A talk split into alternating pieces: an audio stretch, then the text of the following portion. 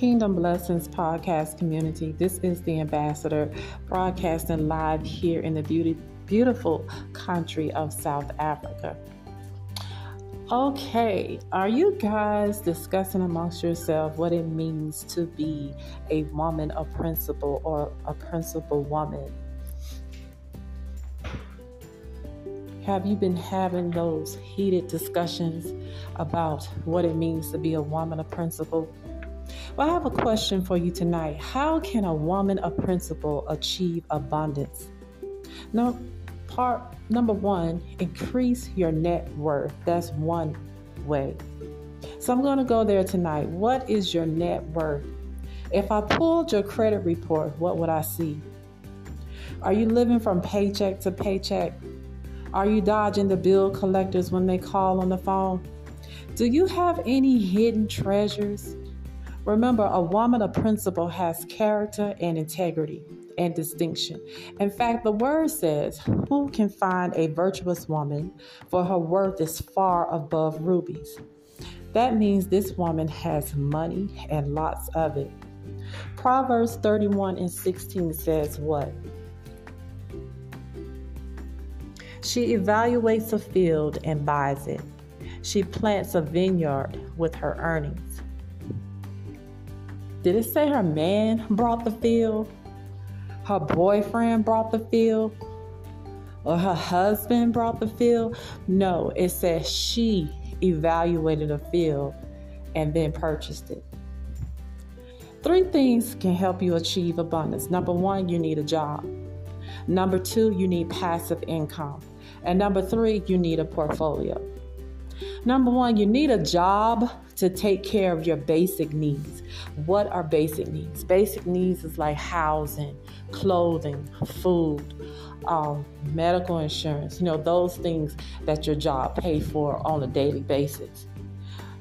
Passive income is number two. You need passive income. Let's look at Proverbs 31, 18, 19, 24, and 31.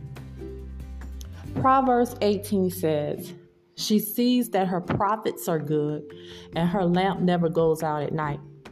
19 says, She extends her hands to the spinning staff and her hands hold the spindle. 24. She makes and sells linen garments. She delivers belts to the merchants.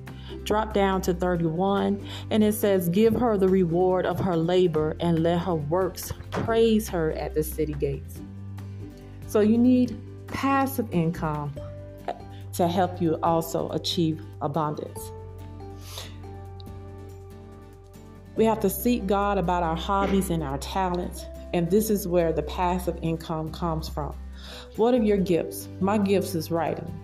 I have an awesome administrative anointing. I love putting programs together. I can write grants.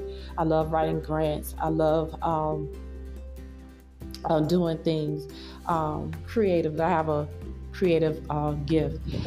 You need a portfolio. Old folks back in the day called it a nest egg.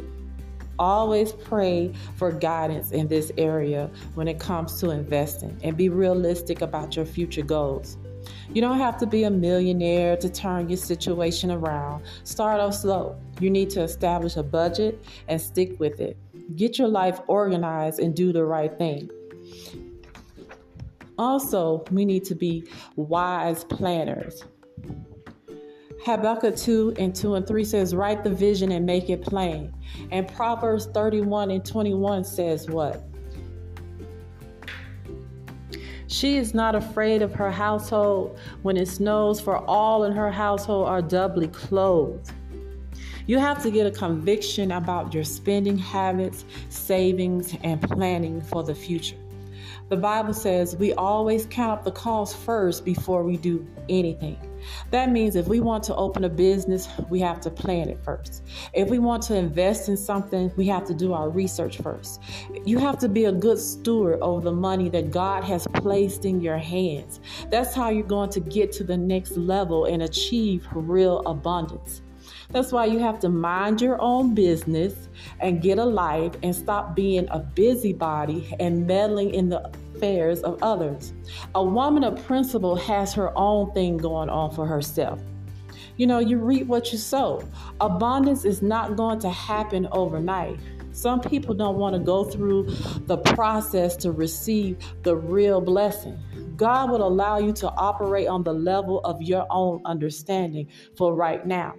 You can't expect God to bless something when you yourself have not done your homework. You know, with focus, endurance, and discipline, you will move to the next level of achieving abundance. And the abundance process starts what? With reaping and sowing. If you sow sparingly, you'll reap sparingly. If you sow bountifully, you'll reap bountifully.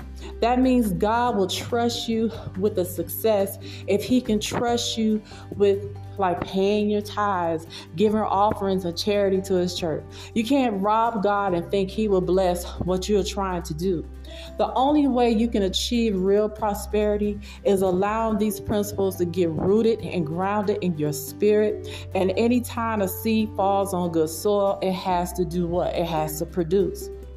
In order to get to the next level and increase our net worth, so we can be a woman of principle. We need what? Three things a job. Number two, passive income. Number three, a portfolio. And then we have to be what? A wise planner to help us maintain what God has entrusted in our care. Heavenly Father, help me to trust that you are able to deliver all that my heart longs for. Let my expectation be from you and not what my effort can grasp. Give me a heart of confidence in my own desirability and value. Help me to stay in position constantly before you and help me to walk in the Spirit, releasing myself only in your instruction. Let your will for my life be realized in Jesus' name. Tune in this month on more information on how to be a woman of principle. Be blessed. You.